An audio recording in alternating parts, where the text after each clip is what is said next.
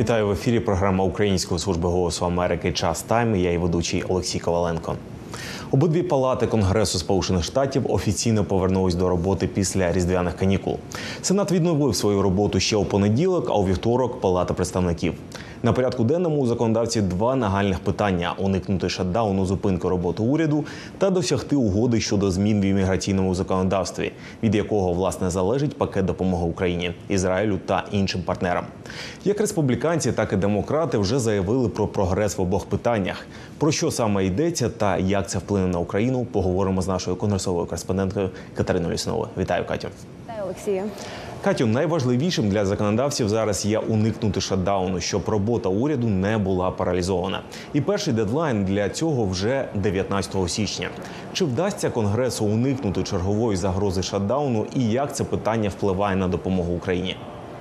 Для початку давай пояснення нашим вияснимо нашим глядачам, чому саме важливо для України, щоб Сполучені Штати Америки уникнули шатдауну. Тому що якщо законодавці не погодять бюджет уряду на увесь цей рік до дедлайну 19 січня і не уникнуть шатдауну, то навряд чи Вашингтону вдасться погоджувати допомогу Україні та іншим партнерам, коли уряд Сполучених Штатів фактично буде паралізовано. Але і гарні є і гарні новини у цьому питанні. Зокрема, цієї неділі законодавці, як від республіканців, так і демократів, повідомили, що уклали угоду щодо ліміту витрат на потреби уряду. А зазначу, що це питання було так би мовити контроверсійним серед республіканців і демократів. Зокрема, президент Сполучених Штатів Америки Джо Байден вже привітав цю угоду. Але це не означає, що на цьому питання завершено, тому що далі законодавцям потрібно погодити 12 законопроєктів про видатки, щоб профінансувати уряд, і їх мають проголосувати як в палаті представників, так і в сенаті. А безпосередньо в палаті представників крайньоправі республіканці вже заявили, що виступають проти тієї угоди, якої вдалося досягти цієї неділі, і вони власне вимагають більших скорочень на видатки уряду. Олексію. Катю, тим часом щодо пакета допомоги Україні законодавці вели перемовини навіть під час різдвяних канікул. І вже учора з'явилася інформація, що в питаннях кордону є певний прогрес. Чого саме вдалося досягти законодавцям, і коли можна чекати на погодження пакету для допомоги Україні? Загалом можна охарактеризувати прогрес в перемовинах щодо питань кордону, е, виходячи із заяв республіканців. Тобто головний е, прогрес полягає саме в заявах республіканців. Так, один із переговорників, сенатор Ленгфорд, заявив безпередньо і ще у неділю, що законодавство про зміну міграційної політики Сполучених Штатів Америки може бути оприлюднено вже цього тижня. Вчора іще були е, перемовини, на яких сказали, що найімовірніше на цьому тижні це законодавство по кордону не буде оприлюднено, а перемовини триватимуть іще цього і наступного тижня. Але тим не менш, риторика республіканців у певному сенсі вже змінилась. Відтак, вже учора лідер республіканців у сенаті Міч Маконел змінив свої заяви. І якщо раніше він заявляв, що нацбезпека Сполучених Штатів Америки починається на кордоні Сполучених Штатів Америки, то вчора він заявив, що національні б- інтереси національної безпеки Сполучених Штатів Америки не закінчуються на кордоні Сполучених Штатів, і що потрібно продовжувати допомогу партнерам, зокрема Україні, Ізраїлю і Тайваню. Що мовляв, прогрес у перемовинах по кордону дійсно є, і далі потрібно допомагати партнерам. І що є що це є одним із пріоритетів національної безпеки Сполучених Штатів Америки. Заяву про те, як ведуться зараз перемовини про питання кордону міграційної політики Сполучених Штатів Америки, від якої залежить допомога України, пропоную послухати від е, лідерів у сенаті як демократів, так і республіканців. Щодо пакету додаткової допомоги, це були дуже багатообіцяючі кілька днів, протягом яких ми досягли більшого прогресу в питанні кордону ніж за останні кілька тижнів. Робота ще не завершена, але зараз я маю більше надії, що ми зможемо досягти суттєвих змін на кордоні, а також погодити додаткову допомогу. The stakes here are quite high. Ставки дуже високі. У нас є можливість досягти справжніх змін щодо безпеки кордону за останні покоління. Але виклики нашій національній безпеці не закінчуються на наших фізичних кордонах. Загрози, з якими ми стикаємось, пов'язані між собою. І найближчі дні покажуть світові, чи готова Америка гідно відповісти. Союзники та вороги чекають, як ми відреагуємо на те, що Росія зараз атакує цілі в Україні балістичними ракетами, наданими режимом у північній Кореї, а потім посилає безпілотники, надані Іраном. Але якщо в сенаті таки прийдуть до якоїсь угоди по питанні кордону, далі за це мають проголосувати в палаті представників. А там республіканці вимагають більш жорстоких заходів щодо міграційного законодавства. Дякую дуже тобі, Катю, за аналіз. На прямому зв'язку з нами була наша конгресова кореспондентка Катерина Лесінова.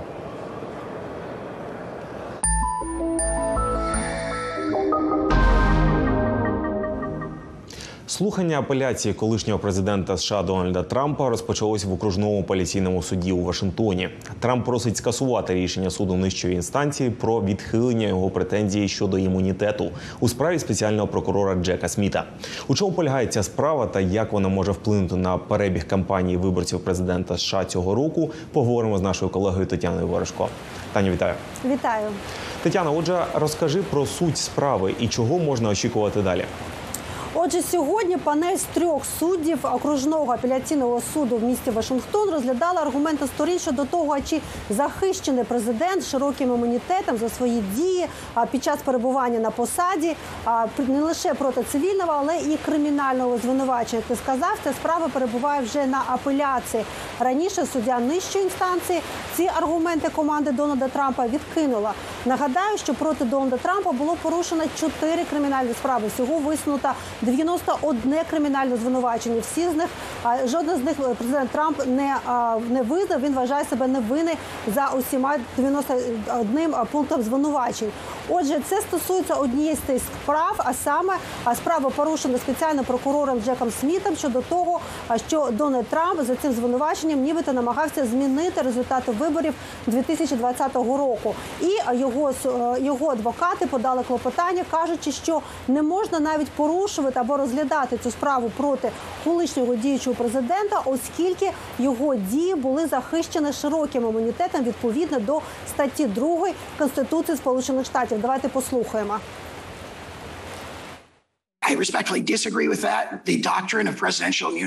При всій повазі я не погоджуюся з цим. Доктрина президентської недоторканості безпосередньо виходить із першого розділу другої статті, де йдеться про виконавчу владу. Це підкріплюється змістом статті щодо імпічменту, яка безпосередньо стосується судового процесу. Сторона сторона Дональда Трампа стверджувала, що дії відносно виборів також знаходилися на периферії обов'язків президента. Вони казали, що якщо президент не захищений імунітетом, тоді можна е, відкривати кримінальні справи проти інших президентів, наприклад, проти президента Обами за те, що в результаті е, в результаті е, удару дроном, а який він надав наказ здійснити, постраждала людина. Як приклад, а суддя запитали його: а якщо президент надав наказ вбити свого політичного опонента, на що це теж не можна переслідувати в кримінальному суді.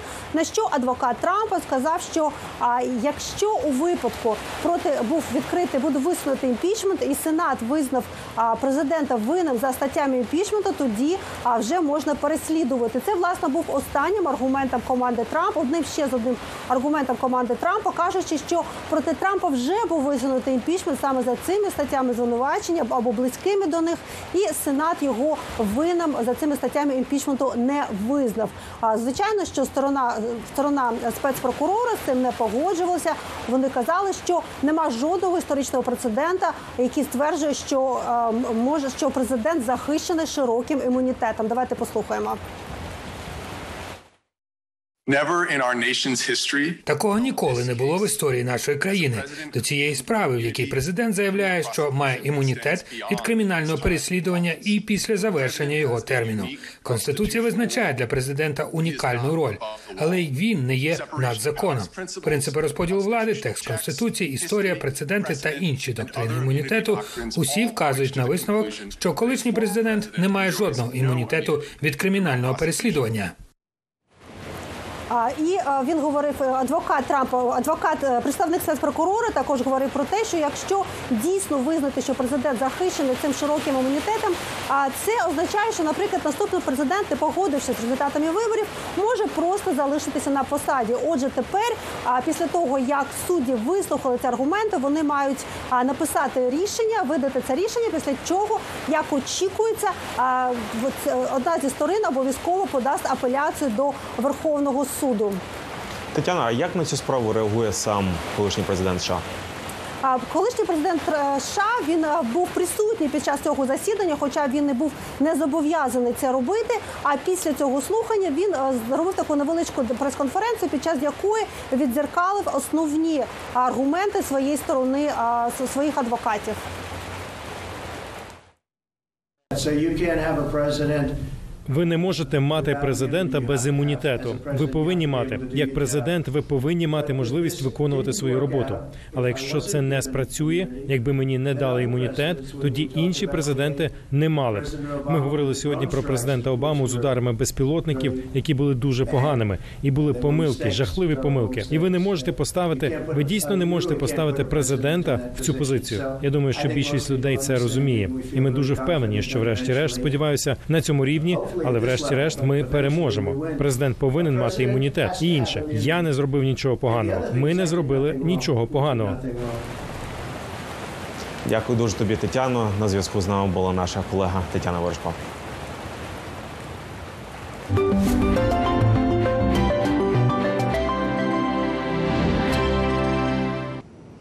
У Лас-Вегасі відкрилась найбільша у світі виставка споживчої електроніки CES. Кожного січня, ось уже майже 60 років, туди привозять свої технологічні новинки, світові гіганти індустрії та стартапи. Саме цей форум визначає, якими будуть інноваційні тренди. На виставці працює наш кореспондент Андрій Борис. Андрій, вітаю. Андрій, розкажи, будь ласка, які технологічні новинки тобі вже вдалося побачити на цій виставці? Ну, Олексію, виставка буквально недавно відкрилась, тільки дві години тому. Я встиг е, побувати тільки в одній залі. е, Їх всього 12, але вже очі буквально розбігаються від розмаїття технологічних новинок. Це і самокеровані автомобілі, і самозарядні е, девайси, і різного роду роботи розумні, і телевізори, які складаються як аркуш паперу. Я був на різних технологічних виставках, але скажу чесно, подібна виставка вона просто вражає масштаб. Е, Тільки уяви собі 4 тисячі е, компаній від технологічних гігантів, такі як е, Sony, Samsung, до стартапів, представляють свої продукти на площі розміром 30 футбольних полів. Виставка триває 4 дні, але я боюсь, що і навіть 4 днів не вистачить для мені для того, щоб побачити усі девайси і усі продукти. Олексій. А можеш розказати, що саме привезли українці на цю виставку? Е, Так, Олексію, е, українці, е, українські компанії вже не вперше представлені на подібній виставці. Цього року заявлено участь 12 українських стартапів, яких які приїхали за підтримки Українського фонду стартапів. Це державна корпорація. Я хотів би виділити кілька українських стартапів. Мова йде в першу чергу про таку компанію, як Versi Bionics. Вона пропонує біонічні протези для людей, які втратили кінцівку. Інша компанія е, Esper Bionics, яка була е, також виготовляє біонічні протези. Вона була представлена на попередніх е, на попередніх виставках. І от е, цього року е, вона не приїхала, але їй вручили е, ось таку премію SES Innovation Awards. Е, Це премія е, в сфері інновацій. Всього три таких е, компанії е, цього року е, отримали по- подібну нагороду від організацій органі, органі, органі- організаторів CES. Е, е, Серед них зокрема така компанія, як Optisun, е, яка виготовляє системи очищення води. Е, Хотів би ще виділити одну компанію, така як Meridot. Вони виготовляють е, безконтактні зарядки для електромобілів. Прошу послухати, мені вдалося поспілкуватись з представником цієї компанії.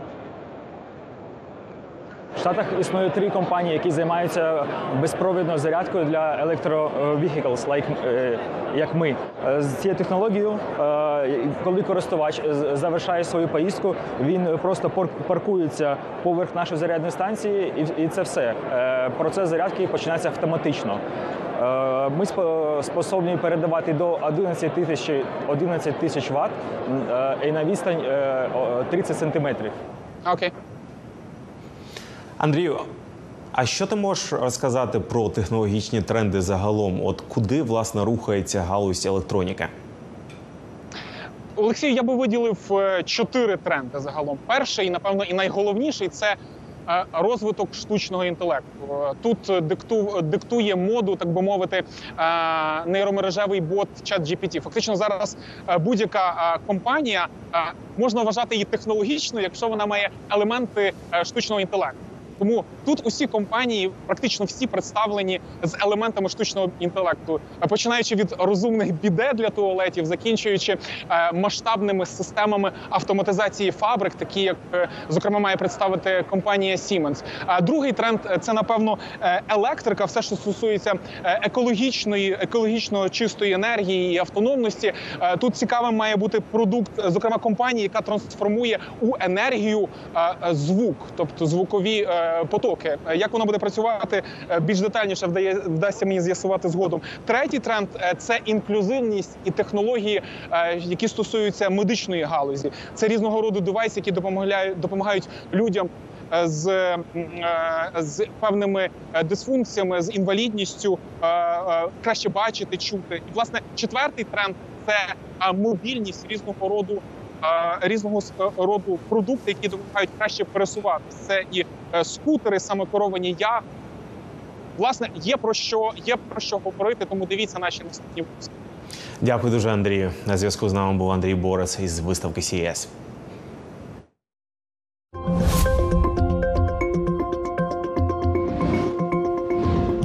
10 січня Рада безпеки ООН збереться на засідання, аби обговорити використання Росією зброї з північної Кореї у війні з Україною. Минулого тижня про те, що Росія у своїх нападах на українців застосовує балістичні ракети, отримані від північної Кореї, підтвердив координатор Ради національної безпеки США Джон Кірбі. Він також додав, що Москва також намагається придбати балістичні ракети близької дальності в Ірану. Такі дії Росії порушують резолюцію ООН. Продовжує Ірина Соломка. Перше офіційно про те, що Росія могла використати балістичну ракету КН-23 виробництва Північної Кореї для обстрілу Харкова, українські слідчі органи повідомили 6 січня. Речник Харківської обласної прокуратури Дмитро Чубенко заявив, що під час атаки 2 січня у місто влучили нетипові іскандери. За його словами, вони нагадують озброєння, яке можна побачити на фото з військових парадів у Пхеньяні. За соплами, за задньою частиною цієї ракети вона дуже схожа. І дійсно ця ракета е, південно північно-корейська, вона е, виготовлялась на базі Іскандеру, тому дуже велика схожість. Саме тому ми схиляємося до версії, що можливо це е, є ракета, яку саме надала е, Північна Корея. Проаналізувавши залишки ракети, експерти помітили, що вона відрізняється від стандартних російських іскандерів, якими вже обстрілювали Харків, каже Дмитро Чубенко. Е, Вірогідніше за все, це є ракета, яку е, або надала е, Північна Корея, або ж ця ракета створена нещодавно закресленнями росіян та технологіями росіян, які вони надали, можливо, іншій країні, в тому числі, можливо, Північній Кореї. У Сполучених Штатах не сумніваються, що ракети походять з північної Кореї. За нашою інформацією, нещодавно Корейська Народно-Демократична Республіка надала Росії пускові установки балістичних ракет і декілька таких ракет. 30 грудня 2023 року російські війська запустили щонайменше одну із цих північно-корейських балістичних ракет по Україні. Схоже, що ця ракета впала у відкритому полі в Запорізькій області. А 2 січня Росія запустила кілька балістичних ракет Північної Кореї по Україні, в тому числі у рамках своєї нічної повітряної атаки. Дальність польоту цих ракет до 900 кілометрів. І це або балістична ракета типу КН-23 або КН-24, пояснив Джон Кірбі. Українці, каже військовий експерт Мирослав Гай, давно підозрювали, що Росія отримає військову допомогу, артилерійські боєприпаси, набої, дрони та деталі до них від третіх країн, як то Північна Корея та Китай. Але довести це складно. Складно проаналізувати, е, розірвався боєприпас північно-корейський чи російського виробництва, чи я не знаю, умовно кажучи, з якихось складів е, африканських країн, е, яким колись давно радянський США Союз або Російська Федерація передавали. Це складно, тому що ви поки не захопите ці боєприпаси, ви маркування не побачите. З того, що я знаю, це точно, що ми бачили китайські набої. Ну от е, в окопах, які були відбиті нашими підрозділами, ми бачили конкретно ящики, навіть десь фотка валяється з маркуванням на китайською мовою. Одним з доказів отримання Росією боєприпасів від третіх країн Мирослав Гай вважає збільшення інтенсивності обстрілів. На його погляд, частина снарядів виготовлена в Росії, але певна кількість отримана від інших держав. Я просто ну не так давно був під Бахмутом своїми під нашими підрозділами і в часовому яру, і чітко бачив, хто скільки застосовує боєприпасів, в якій кількості. Так що тут те, що експерти говорять, і говорить Генеральний штаб про те, що у росіян є певна перевага, ну так це воно є на фронті. Це ви відчуваєте на власній шкірі. Джордж Барос, аналітик з питань Росії та України в інституті дослідження війни в Вашингтоні, каже, що восени експерти бачили переміщення великої партії північнокорейських боєприпасів до лінії фронту в Україні. Ми бачили, наприклад, як все це вантажили в потяги, а потім через Сибір доправляли до лінії зіткнення. Крім того, я бачив непідтверджені звіти про те, що є проблеми з якістю та розміром цих північнокорейських боєприпасів. Було зображення російської зброї із розірваним стволом через проблеми з боєприпасами. Цю інформацію підтверджує військовий експерт Філіп Карбер. На початку грудня він особисто був біля лінії зіткнення, де від українських військових чув, що Росія використовує північнокорейські боєприпаси. За його словами, Пхіньян обіцяв поставити росіянам мільйон артилерійських снарядів. Але більшість їхньої артилерії була схожа на російську 1950-х, 1960-х років. Тобто у них свій дизайн боєприпасів. Є невеличка різниця у діаметрі припасів. У підсумку, коли йде вистріл, порохові гази можуть вилетіти не лише з передньої частини ствола, а й ударити у зворотньому напрямку. І дві речі можуть статися: перша вистріл буде менш точним, бо снаряд буде хитатися. Друга більш катастрофічна руйнування установки. Тому зараз деякі російські підрозділи відмовляються стріляти, бо ці снаряди вбивають екіпажа. Тому, аби запобігти цьому, вони буквально вкопують зброю у землю, бо не хочуть, щоб їх вдарили шматки, які розлітаються. Це означає, що час перезарядки зброї набагато нижчий, і вони не дуже мобільні, адже кожного разу треба викопати такий захист. Росіяни, підкреслює Мирослав Гай, також продовжують активно використовувати іранські бойові дрони для ударів по інфраструктурі, а от перероблені китайські на передовій. У той же час в уламках дронів російського виробництва українці знаходили комплектуючі не лише китайського, а й європейського виробництва. З Нью-Йорка Ірина Соломко, Павло Терехов, Голос Америки. Солодощі, іграшки, пісні та казки допомагають українським психологам рятувати дітей від шоку після обстрілів.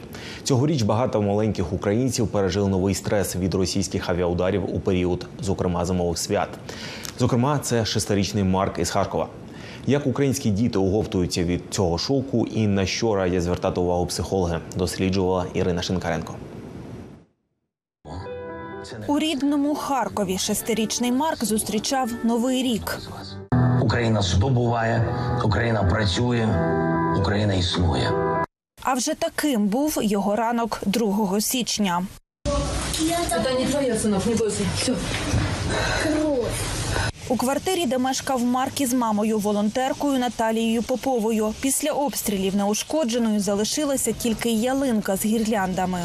Для мене це неймовірно. Яким чином пролетіли двері, вікна, розірвало меблі, але вона залишилася і гірлянда також залишилась працювати. Марк чув вибухи не раз. Від початку повномасштабної війни він багато часу проводив у Харкові. Втім, цього разу уламки ракети влучили просто у двір його п'ятиповерхівки. Хлопчика врятувало правило двох стін. Нам пощастило лише того, що е, почувши перший вибух, я з е, ліжка перекинула малого до ванни. Стався вибух. Дитина почала кричати. Я прикрила його собою, продовжила стояти, тому що підіймався дим, було багато скла. Я підсвітила телефоном, побачила, що йде кров, запитала в малого, чи в цього не до нього добре. Він сказав, що є тільки багато скла. Я попросила його лежати до того, як прийде ДСНС. З-під завалів і скла хлопчика дістали рятувальники. Фізично він не постраждав, але дуже злякався, коли побачив поранену маму. Коли його побачила, це буквально декілька секунд підбігла психолог з великою сумкою якихось е, речей. Ці речі це були іграшки, це було солодке. Вона сказала, що дивись, скільки в тебе буде зараз нових іграшок, що ти хочеш, скільки там е, е, цукерок ти хочеш. Давай розмовляй зі мною, з мамою все добре. Наталію вразило, як фахово українські психологи-надзвичайники навчилися працювати з дітьми в умовах війни. Буквально через хвилину малий перестав е, відчувати якийсь страх. Він перестав дивитися, що зі мною, бо його більше за все налякало те, що в мене на обличчі, на ногах, на руках було багато крові. Ну, це був найбільший для нього шок. І вона змогла зробити все, щоб ну він перестав це бачити. І для мене це було на той момент ну реально найголовніше. Психологиня надзвичайниця Олена Книж, яка приїжджала до Марка, пригадує, хлопчик був дуже наляканий, втім швидко відволікся на іграшкове ведмежа, яке вона бере з собою на виклики. Ця іграшка для малюків. От ми навіть збираємо малюка, одягаємо, тому що е, у стадії першої стресу е, малюк не орієнтується, він не може е, зрозуміти, де він, що з ним, хто він і так далі. І він почав розмовляти з ведмедиком. Це було дуже мило. Це допомагало також мені морально.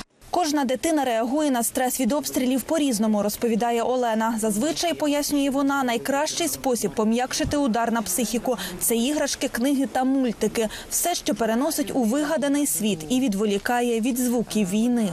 Е, Також е, дуже допомагає пісня терапія. Я співаю і колискові, і малюку своєму, і іншим малюкам треба е, зразу питати, е, як справи, е, питати.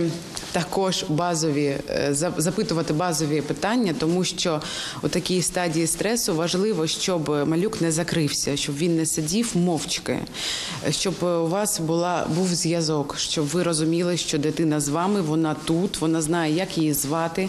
Де б не були українські діти, всі вони травмовані війною, кажуть психологи. Ті, що подалі від небезпеки, хвилюються за близьких. А в місцях регулярних обстрілів діти часто насторожені до всього навколо, особливо звуків. Іноді фізичні симптоми після обстрілів вказують на серйозніші психологічні проблеми.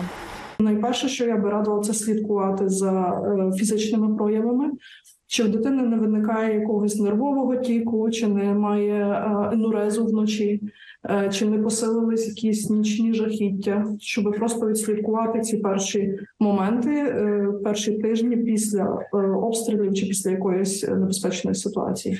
Хоча підготуватися до обстрілів морально неможливо, саме від стійкості батьків переважно залежить те, як зі стресом впорається дитина, пояснює Людмила Балецька, викладачка психології Ужгородського національного університету. Турбуватись про себе, бо мені здається, жодна дитина не виживе, якщо батьки не турбуються про себе. І якщо вони не турбуються чи демонструють якусь е, психічну нестабільність, або йдуть в сторону е, погіршення цієї нестабільності, то ну будь-яка дитина не справиться з цим. Тоді дитина стає дорослою, і це ми вже говоримо тут про дуже різні сценарії, так як може все розвиватися. Психологи кажуть, за час війни українські діти вже адаптувалися до життя в нових умовах, зокрема і завдяки батькам, які влаштовують для них свята і допомагають повертати відчуття нормального життя. Втім, переживання накопичуються, і про справжні наслідки війни та відновлення дитячої психіки можна буде говорити лише після завершення бойових дій. Є так зване, наприклад, відстрочений ПТСР. Діти вміють акумулювати певні травми або певні стреси, і десь у такому відстроченому майбутньому демонструвати, що це було, це сталося у їхньому житті. Ця травма. Будь-яка психологічна інтервенція, будь-яка психологічна довгострокова робота по зціленню людини від травми, вона базується на тому, що перш за все потрібна стабільність. Після обстрілів 2 січня Марк тимчасово переїхав до бабусі. Він попросив маму відвести його подалі від зруйнованого житла. Попри те, що їхню квартиру можна відремонтувати, Наталія шукатиме нове помешкання. В оселю, де сім'я зустрічала новий рік, а потім і перші січневі обстріли. Повертатися син більше не хоче через психологічну травму. Пошкоджений дім та дитячий майданчик у дворі нагадують йому про пережитий жах. Ірина Шинкаренко, Максим Шульга, Голос Америки. На цьому ж ми будемо прощатись. Мирної вам ночі та спокійного ранку. Па-па.